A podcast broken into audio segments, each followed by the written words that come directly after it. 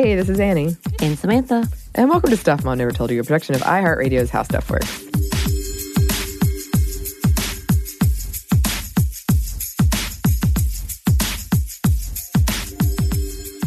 So we kicked off the new decade with a lot of social media stuff, cancel culture, and then social media influencers. Right. And it's something the research has really got me. I love it when I uh, a topic just sits with me and I'm thinking of all these different avenues and all these different things that are happening with it. Right. And it is tough because so many things are bad right now. Right. to go on particularly Twitter. But as we said in our episode around social media influencers, there are more female users of Twitter than male. Right. Which got me to thinking how how, how did that happen and kind of why did that happen? And I, I was I remember the first, I signed up for Twitter 2007 didn't tweet until 2012 Oh. I think. I, I somehow ended up using it as almost a chat line for my friends and I that we would just just tag each other constantly on roll of conversations. I'm like, why can't we be doing this on the phone? right But it was more fun on Twitter, and it's still on records there. And uh, I don't know. So we were talking about the social me- media influencers. Emma Chamberlain, who I've never heard of until yesterday, was um, on the cover of Cosmo as being the most popular girl in the world, and she Whoa. is a YouTube star. Wow And she actually, as we were talking about the social media influencers, we kind of bypassed her because I don't know anything. I don't know much about YouTubers in general. And we didn't talk specific cases.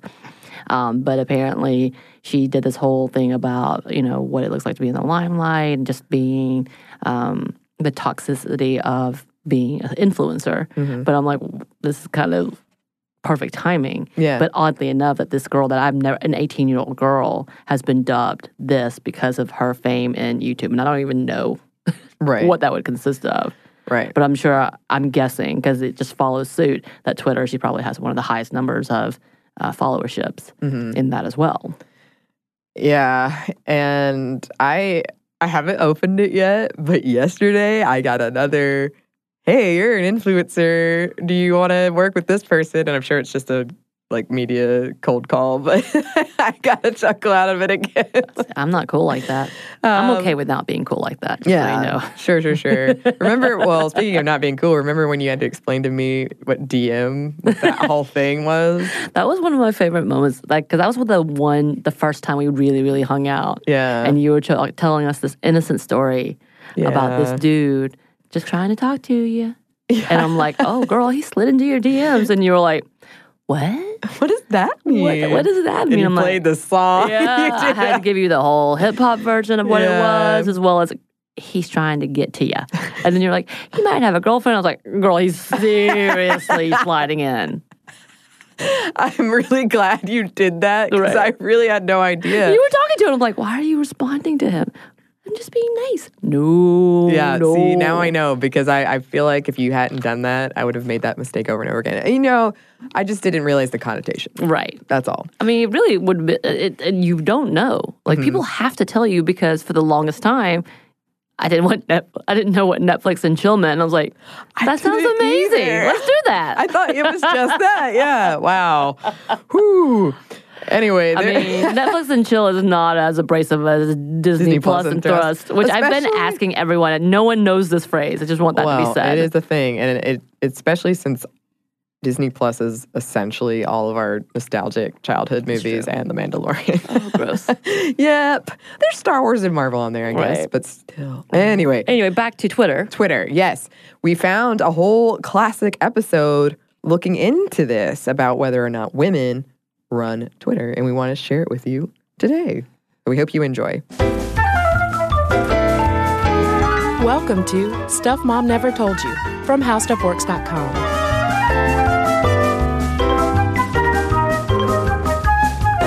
Hello and welcome to the podcast. I'm Cristen, And I'm Caroline. and we are talking about Twitter in this episode because there's an anniversary afoot, isn't there, Caroline? That's right. March 2006, the first tweet was sent. That's right. It was uh, Jack Dorsey who sent the first public tweet on March 21st of that year, and it said, Dun, dun, dun, dun. It didn't say that. It said just setting up my Twitter, but that was when Twitter had no vowels. Right. And I think that tweet served as the prototype for tweets for many years of just like making a sandwich, driving to work, doing things. Doing things with my sandwich. But we're not just going to talk about what we ate for lunch today on the podcast because, well, we haven't had lunch yet at the time of this recording. Uh, we're going to talk about Twitter, women on Twitter, how we use it, how we might use it a little bit differently than men, and also women within Twitter, or in this case, the lack thereof. But first, let's start with the, the creation story. How did it all begin, Caroline? Right. Yeah. Really briefly. Um, basically, entrepreneur Noah Glass started what was to be a podcasting platform uh, called Odeo. And he basically had this product that you would call a phone number and it would turn your message into an MP3. Um, one of his earliest investors was former Google employee Evan Williams, who had just made bank off of selling Blogger to Google. And Evan Williams was quite the shrewd businessman. And basically, so they start working together on this podcast platform. They get an office, they get more employees. And then in fall 2005, Apple announces that, oh, hey, iTunes, by the way, is going to inc- include a podcasting platform in every iPod. And so everybody at Odeo looks at each other and they're like, oh. Oh, yeah. And by this time, they also had a number of investors uh, who have money riding on this project. And so Evan Williams is like, hey, guys, uh, we need to think of something new. And so Noah Glass gets together with his coworker, Jack Dorsey. And there's also a developer named Florian Weber who gets involved as well. And they start pitching ideas around. So Jack Dorsey has this concept that really resonates with glass and it's all around the idea of status. Just those those short hey this is what i'm up to right now and i want to tell the world about this. And so they present this idea to the rest of the company and they're like oh, okay yeah y'all start working on this. And what they start working on at that time would eventually become twitter but that's twitter twitter with no vowels as it started out. And noah glass became very dedicated to this project. Yeah, it was Dorsey's brainchild, but it was, I guess, if it's his brainchild, Glass adopted that child Yeah. and, and really, really pushed it and had a lot of passion for it. Then, okay, so in March 2006, like we said, that's the first tweet. Uh, Odeo has the strong working Twitter prototype. They're really starting to put a lot of energy into it. In July of that year, it gets covered by TechCrunch for the first time. And August 2006, something interesting happens. A small earthquake hits San Francisco, and word spreads via Twitter. And all of a sudden, everybody's looking at each other again, going like, "Oh, I think we have something pretty big on our hands." Yeah, but Ev Williams, old Ev, that's short for uh, Evan, he actually ended up buying back all of the original Odeo stock for around $5 million. He kind of reacquired this whole company from the other former backers because he, at least on paper, didn't see Twitter as being viable enough to save what was, by this point, the flailing Odeo because another podcast platform would in no way be able to compete with iTunes. And this kind of sets off a strange chain of events for Noah Glass, who once Twitter gets up and running, and in 2007, for instance, it has a breakout presence at the South by Southwest Interactive Festival. And people by the end of the 2000s are like, hey, you know what? This is the, the early adopter types recognize that this could really be something something special.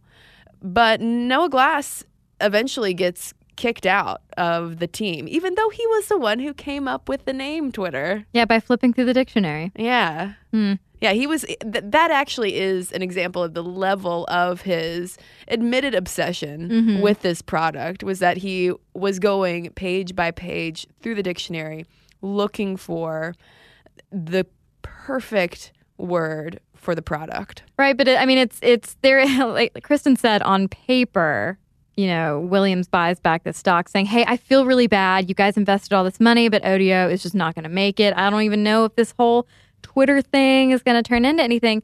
But they you know, there's all of the speculation that, okay, no, he did know how special it was. He did know it was going to be a big thing, but he just didn't communicate that to investors. But anyway, we might never know unless we break into Evan Williams's brain. But so on September 12th, 2013, Twitter files for an IPO. And on November 7th, 2013, it makes its trading debut, public trading debut. Yeah, and it was valued with that IPO at $14 billion. So, in other words, Evan Williams made a whole lot of money. Noah Glass really made nothing because he had already been cut out of the project because apparently he was a little too too uh, obsessive about it. At least that's kind of the line. Um, by now, the uh, what's what's sometimes termed the creation myth of Twitter has has kind of been co-opted by Jack Dorsey and this other guy Biz Stone, who is listed as a co-founder of the company. And why we're getting into the nitty gritty of how Twitter was founded is sort of to offer a snapshot, as we did with our episodes on Instagram and Pinterest, of this very male dominated world of Silicon Valley and how it is very cutthroat and competitive and it's all about high risk and that is starting to change. And and even you know was beginning to change as this was happening. Um, but from this origin where it's all guys for the most part working on this thing women now in a way run twitter Yeah. if you're t- if we're talking about who's tweeting Right. It is it is women and we do make up a bulk of social media users. However, we hold the keys to so few actual social media companies. Um, we were looking at into sort of the makeup of these companies, and none of the leading social networks is run by a woman or counts a significant number of women among its top management or board of directors. And a lot of people are saying that this is a huge problem because according to scholar Vivek Wadhwa, um, this basically shows that these companies don't really understand their base, their whole user base. That Silicon Valley is a boys' club, that they need more diversity on their boards for the sake of, for their own sake, for the sake of their longevity. And but Twitter, hopefully, maybe is getting with the program. Not really. I mean, just for for a rundown of this, the female leadership in the major social medias out there. First of all, you have Facebook with, of course, COO Sheryl Sandberg, and it has two women, including Sandberg, on its eight member board. With LinkedIn, three of its top nine managers are women. It has one woman on its seven member board. Instagram, which is owned by Facebook, was founded by two men, as we talked about in that episode. And Tumblr, also founded by a dude, now owned by Yahoo, which is run by Marissa Mayer. So there's that. And then we have a Pinterest founded by three guys. And Twitter is really doesn't do much better at all. When it was up for its IPO, there was this story in the New York Times that kind of opened up this conversation about how, hey, yeah, Twitter, uh, your board. Uh, it's all men, and you really have very few women in leadership. What's going on with that? But now Twitter has one woman on its eight member board of directors. Yeah, back in December of 2013, they named Marjorie Scardino uh, to its board of directors. She's the former chief executive of Pearson, which is a British publishing and education company, which it sounds like she completely turned that ship around and, and got that all buttoned down. But uh, she serves on the company's audit committee, and her term expires this year, 2014, at their annual meeting of stockholders. So I guess we'll see then whether Twitter invites more women to partic- participate. Well, and you have to wonder whether or not they even brought on Scardino simply because they were under duress in a oh, way. Oh, yeah. Because so many people, once the New York Times reported on it, there were a lot of people who dogpiled on this saying, hey, yeah, Twitter, what is going on? You have to hire or at least get more women on your board. I mean, we should mention that Chloe Sladden is their director of media partnership and Katie Jacobs Stanton is their director of international strategy. So you do have some women in leadership. And uh, there was a Vogue article that I ran across, which whenever you see articles about women in tech in Vogue, it is pretty much focused on how they're very well dressed, at, since it is Vogue. But this quote uh, from Jacob Weisberg's piece jumped out to me. It says Twitter is more humanistic than other tech startups, less defined by introverted math majors and engineers, and perhaps as a result, friendlier to women who were well represented at all the meetings I attended. Which I don't really know what Jacob Weisberg considers friendlier to women. Um, but and, and and maybe there were lots of women in the meetings he attended because his piece was about women at Twitter. Right. But but it's not like they're they they certainly aren't stepping out in leaps and bounds ahead of these other big Sure. companies. Well, that author who I cited a minute ago, uh, Vivek Wadhwa, he pointed out that look, they're no longer a bunch of geeks selling to fellow geeks, as was the case when the tech industry was in its infancy. And so to completely scoot on over to look at the users, I mean, who are the people that Twitter is talking to or pitching to, and who who are they appealing to? Um, basically, uh, younger, urban, and non-white adults Yeah. is is the way that Twitter users skew. Yeah, and it's important too that when you look at the age breakdown of Twitter, that it is it does skew young. Uh, 18 to 29 is a sweet spot for them because more and more young folk are moving away from Facebook, which still kind of dominates the social media landscape. But when it comes to Silicon Valley, I mean, it's all about looking forward. And you need to look at where the younger people are going, mm-hmm. and they're on Twitter. And it's also significant, too, that according to data collected by the Pew Internet Project, women do edge out men on Twitter. It's not by a huge margin. 18% of female internet users are on Twitter compared to 17% of male internet users. But nevertheless, the fact that we're we're still edging them out by a little bit shows some blindness in terms of you know li- like you said the the uh, the point that Wadhwa brings up of hey do you even know your user base Right. And when we look at the gender breakdown of that user base, this is coming from a report from October 2012. Women tweet more than men. And while we tend to tweet about family and fashion, men tend to tweet about tech and sports. And just for some trivia, we like purple backgrounds while men prefer dark ones. yeah what's up with that It's an interesting report. purple backgrounds Mine is blue. I don't know what, I don't know. yeah I don't really know what that means I don't either. But it was im- apparently important enough to include in here. purple y'all tweet it And we'll talk a little bit more about the whole Twitter and gender issue when we come back from a quick break. And now back to the show.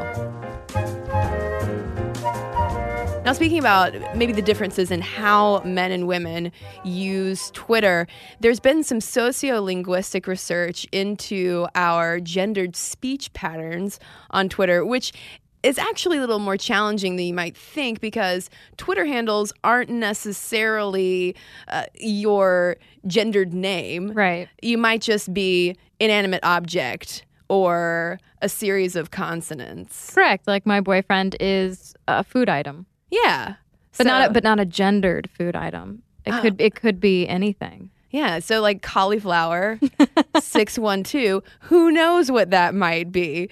Um, but what they've done is sort of um, reverse engineered it by looking at the content of the tweets. They can then they some of some researchers, I think actually at Georgia Tech, have figured out an algorithm for determining the gender of a Twitter user, which is really important for Twitter in terms of advertising because advertisers are like, well, how do I target cauliflower 6425 if I don't know what cauliflower might like?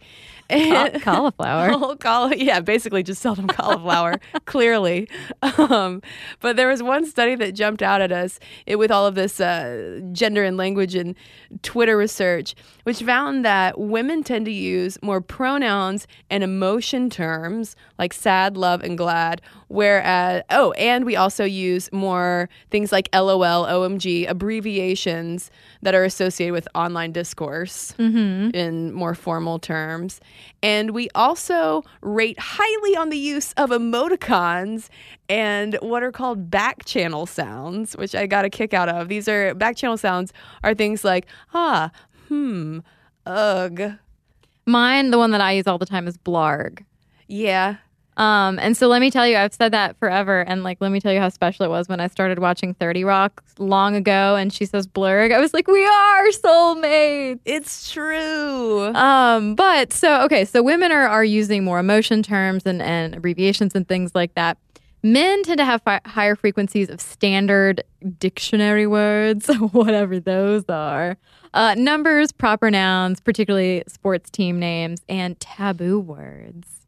Yeah, and they looked at over these researchers looked at 9 million tweets, I think, which sounds exhausting. And they found these gendered patterns, but they also found some statistical outliers where if you have um, a, a female user who's tweeting a bunch about sports teams and maybe using more standard dictionary terms, in other words, using more male patterns of tweet speech, then they tend to have more male followers or follow more men, and vice versa for men who use more female gendered speech patterns. It's kind of interesting how you see those. Um, you see us borrowing from each other, but also Right. how that reflects in who you follow. Because if you're not the Wall Street Journal or or some other you know formal media outlet, you're not necessarily going to use complete sentences, complete capitalization. You're probably going to abbreviate things. But I will say, not to make myself sound like I'm like better than anybody out there, but like I don't like to rely on abbreviations on Twitter. I know that I only have 140 characters, but I am determined to make my complete sentence fit. Well, Caroline, uh, if you follow at Mom Stuff Podcast, you might notice that its tweets are typically standard dictionary terms. That's right. We are a very masculine podcast. Yeah, it's true. uh, no, I agree. I uh, I think it's because you and I are both writerly grammar nerds, Right. and I prefer to not rely on abbreviation either, unless it is funny. If it improves the comedic effect, or if I absolutely Right. can't fit something in, then I'll abbreviate. But, yeah, it's funny like being on Twitter and seeing the things that people abbreviate, like the word about or something that I'm like, oh wow, I just never would have thought to abbreviate that, and yet I still get the meaning. That's a common one that mm. I'll that I'll abbreviate. That doesn't feel as bad Yeah, to abbreviate about or BTW. right. I'll do that. But I have also adopted tweet speech in my own verbal speech, which is something I. It's a slippery slope It's a slippery slope. because you start doing something ironically uh, and to get laughs, and then it like infiltrates your infiltrates your actual speech. I say BTW out loud, and it is not ironic, and I'm not ashamed to say it. It's just what happens when you live on the internet. No, and that was I mean that was the the trouble that I got into with finger guns for a while. Because I was like ironically being like right at you, babe, and then it just Caroline is finger gunning me right now. and, by the way, and like not winking, just kind of like blinking hard at her. And then I realized that it was starting to like I would be having a conversation at work, let's say, and I'd be like, "Yep, that's right," and I'd finger gun the person. I'm like, "No, this is awful," and so I had to I had to consciously stop. But okay, well, so now that I've taken us down that path, and all of your bosses thought you were awkwardly hitting on them.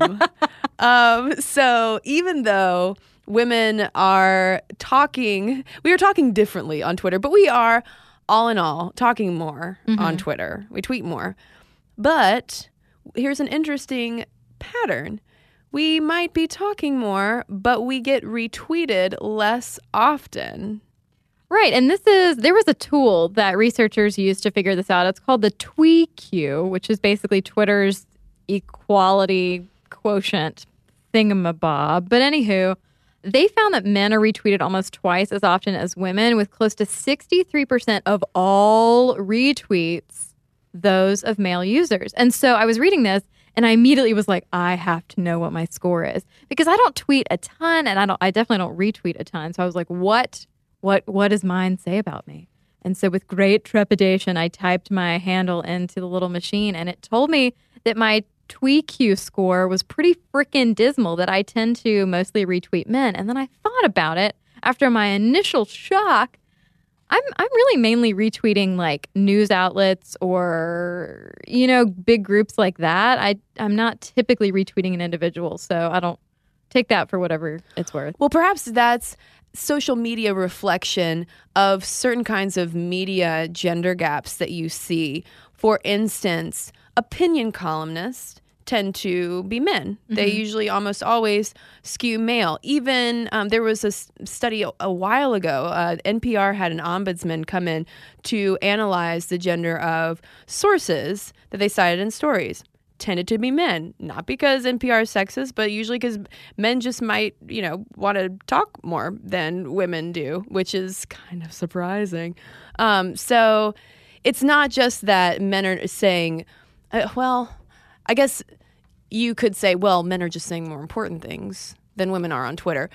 Or is it that maybe m- more mouthpieces for certain organizations are male. But also, I mean, I, I feel like on the podcast before, we've touched on the whole idea of there being a bias in terms of people trusting male voices more than female ones. So it seems to me like there's a lot of interesting parts at work here. Yeah, I would be curious to dig into that data and see beyond gender what are the topics that get most retweeted? Because it's probably going to be news items like in your case uh, politics business tech maybe sports these things that do tend to have more male authorship. Right, but if you think about it, so like let's say uh, Slate has an article that's uh, something gender related, something about women in the workplace, let's say, and let's say that I retweet that.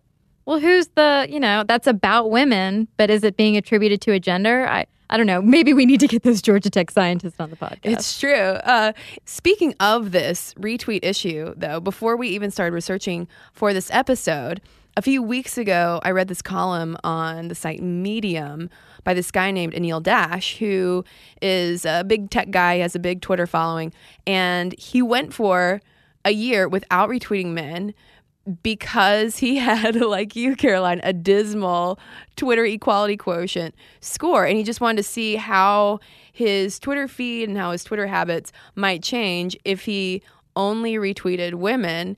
And he found that it really changed nothing.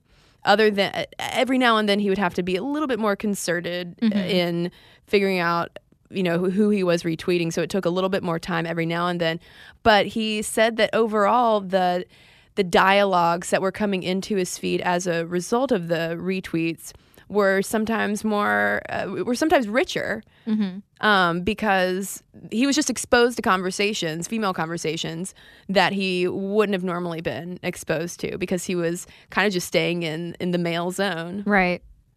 Well, I mean, speaking of female conversations, one thing that I've noticed, you know, like I said, I'm, I mean, I, geez, I just got on Twitter like last year. I'm 30, you know, well, like, and I'm sure that there are so many listeners right now who are saying Twitter schmitter.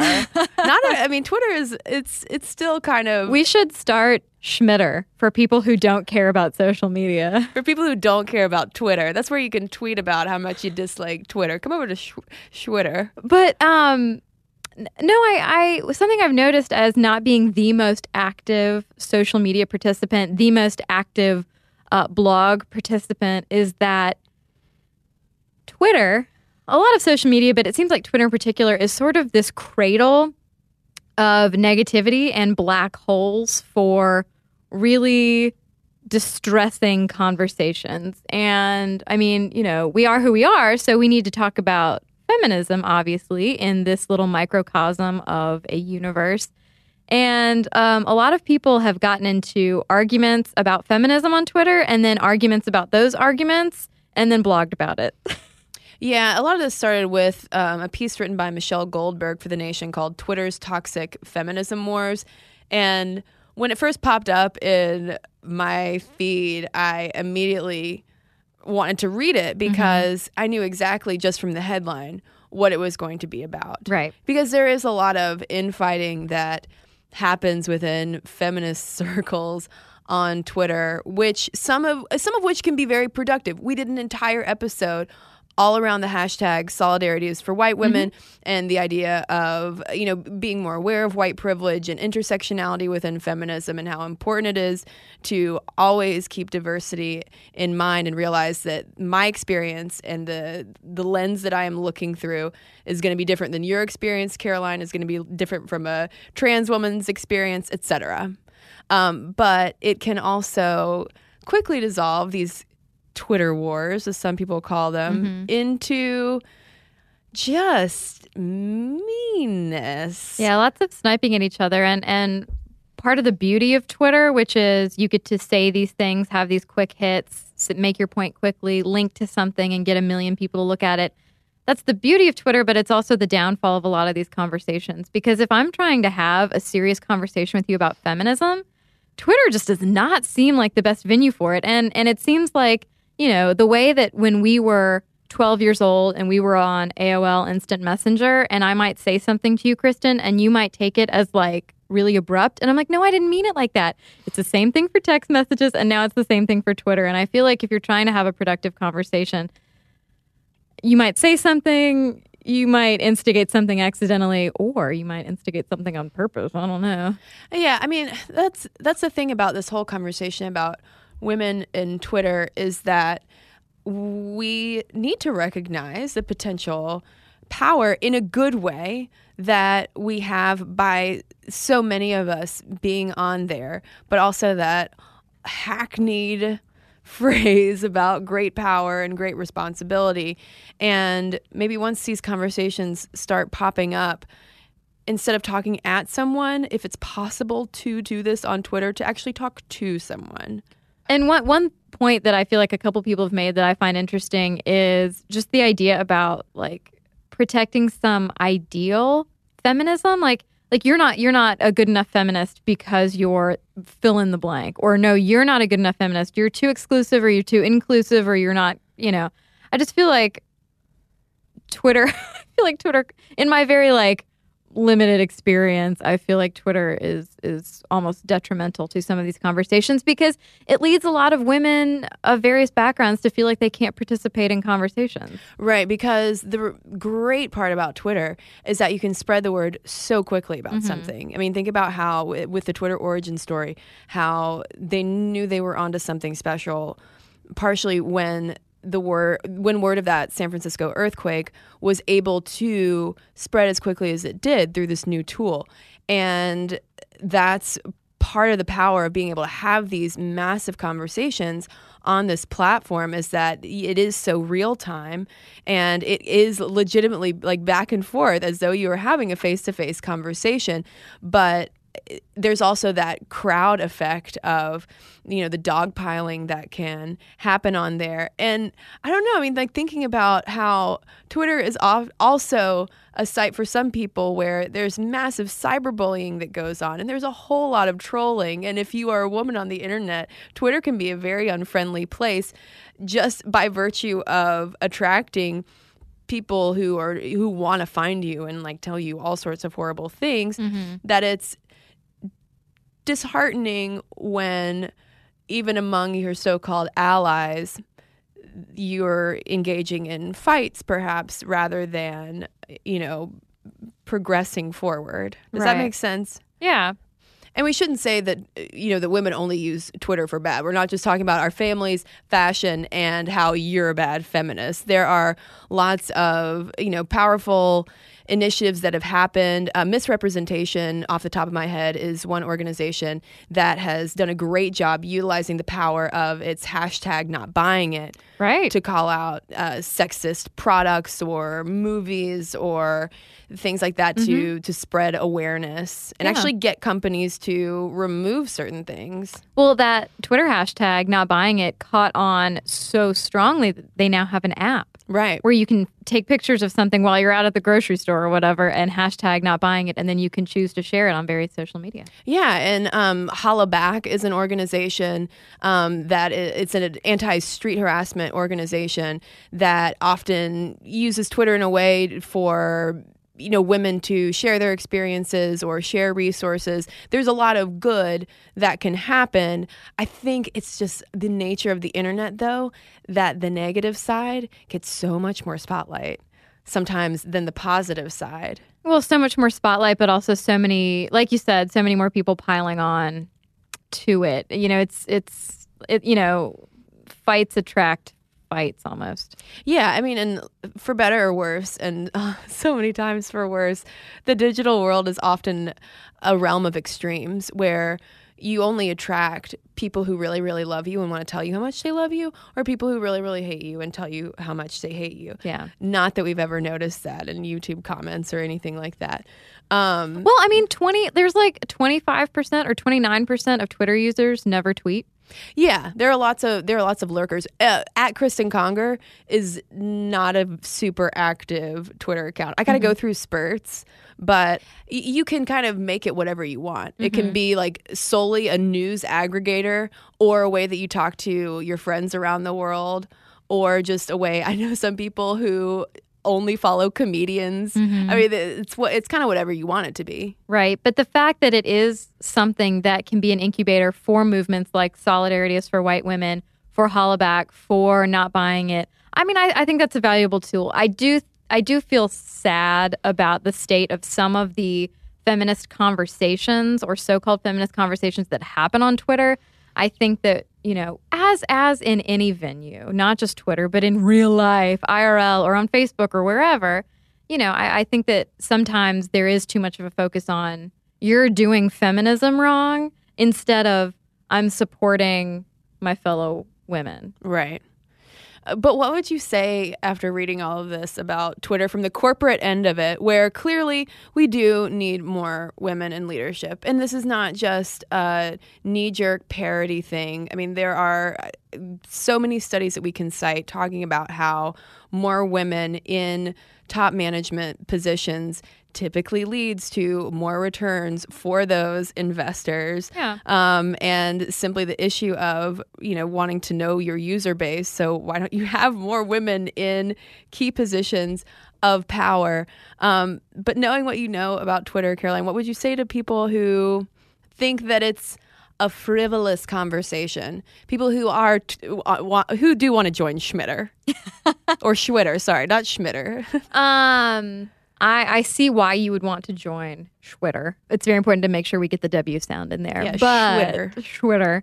But like you said, I mean, Twitter is what you make it. You can follow a lot of like really like yelling people or just comedians or just whoever. Um, but I think that Twitter can be super productive as a way to raise awareness for for important things if that's how you so choose to use it. And I would argue that it's more of the future. If you want to be on the cusp, go where the young folk are. And guess what? Olds, it's not Facebook. and I and I count myself among the olds at this Right. point.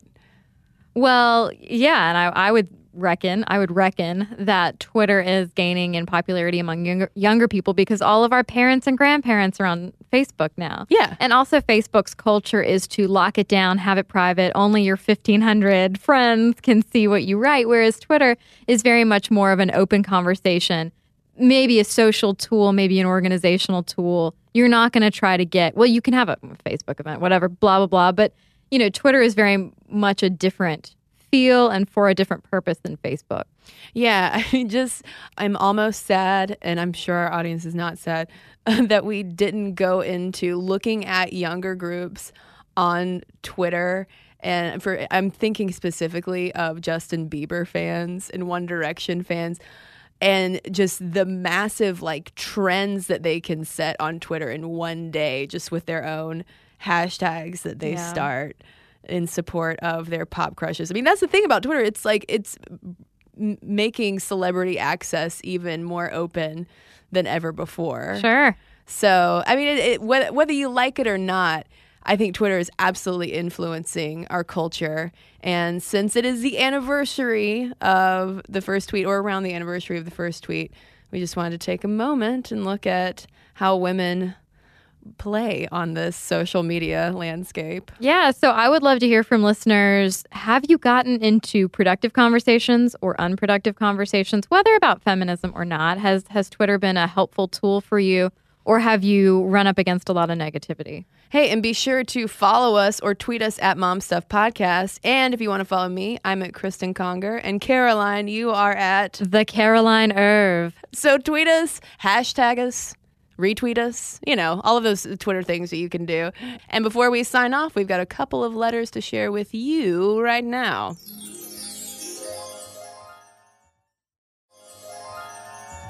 Well, I've got an email here from Denver about our episode, The Mysterious Case of the Convulsing Cheerleaders.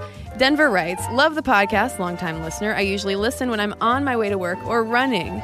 As I was recently listening to your podcast, The Mysterious Case of Convulsing Cheerleaders, I couldn't help but think of the classic Joss Whedon tale of Buffy the Vampire Slayer and the musical from, I think it was the sixth season. It was called Once More with Feeling. I wasn't a Buffy devotee, but did thoroughly enjoy the self effacing humor of the musical. The story is that people mysteriously start bursting into song and dance in the streets, and Team Buffy is trying to figure out what is causing it. The association isn't hurt by the fact that Buffy herself was a cheerleader. Oh my gosh, Caroline. I don't know if Joss Whedon was aware of the history behind mass hysteria, but it fits in nicely. And as you were going through the theories explaining mass hysteria, one song in particular came to mind called I've Got a Theory. I could just see you both exchanging researched ideas on why this happens and singing to each other while doing so. That's so weird because that's how we do it. I know. Yeah. Yeah. we usually prep with a song and dance, an old soft shoe tap routine. God, I wish. So I have a letter here from Amy. She says, uh, The podcast about mass hysteria was very interesting to me. As soon as I saw the title, I immediately thought about my high school. When I was in 11th grade, a bunch of the cheerleaders in my class started having weird arm twitches. I remember girls walking around with twitching arms and getting up in the middle of class in tears to run to the nurse when it started up. I always thought they were faking it for attention, but after hearing this, I believe that it was really genuine mass hysteria. The school authorities made them stop practicing for a while because they thought they were working too hard to win at nationals. This pretty much made it worse because it made them stressed out about competition. Anyway, love the show, and I think you both are fun to listen to. And Amy, you're fun to read stuff from. So thank you. And thanks to everybody who's written into us. Momstuff at discovery.com is our email address. And if you want to find us on social or if you want to find all of our podcasts, blogs, and videos, you can head right on over to stuffmomnevertoldyou.com. For more on this and thousands of other topics, visit howstuffworks.com.